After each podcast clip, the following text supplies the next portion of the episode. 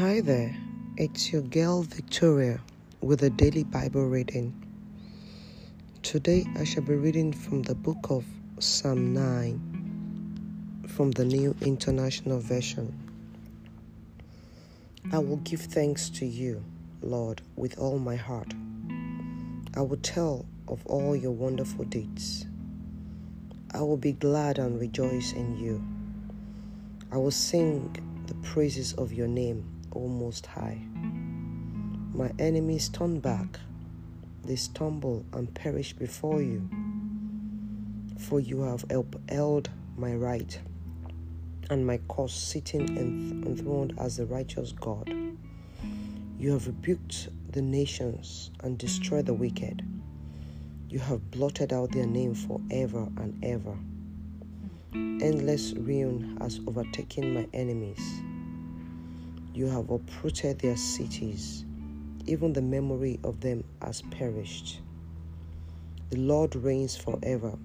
He has established his throne for judgment. He rules the world in righteousness and judges the peoples with equity. The Lord is a refuge for the oppressed, a stronghold in times of trouble. Those who know your name trust in you, for you Lord, have never forsaken those who seek you. Sing the praises of the Lord, enthroned in Zion. Proclaim among the nations what he has done. For he who avenges blood remembers. He does not ignore the cities, the cries of the afflicted. Lord, see how my enemies persecute me.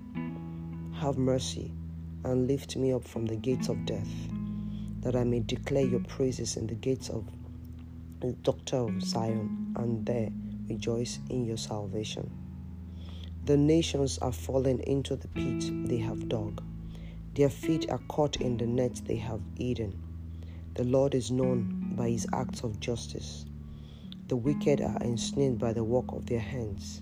The wicked go down to the realm of the dead, all the nations that forget God. But God will never forget the needy. The hope of the afflicted will never perish. Arise, Lord. Do not let mortals triumph. Let the nations be judged in your presence. Strike them with terror. Lord, let the nations know they are only mortal. This is the end of the reading for today. May the Lord bless His word and may He lay a word in your heart today. In Jesus' name, amen.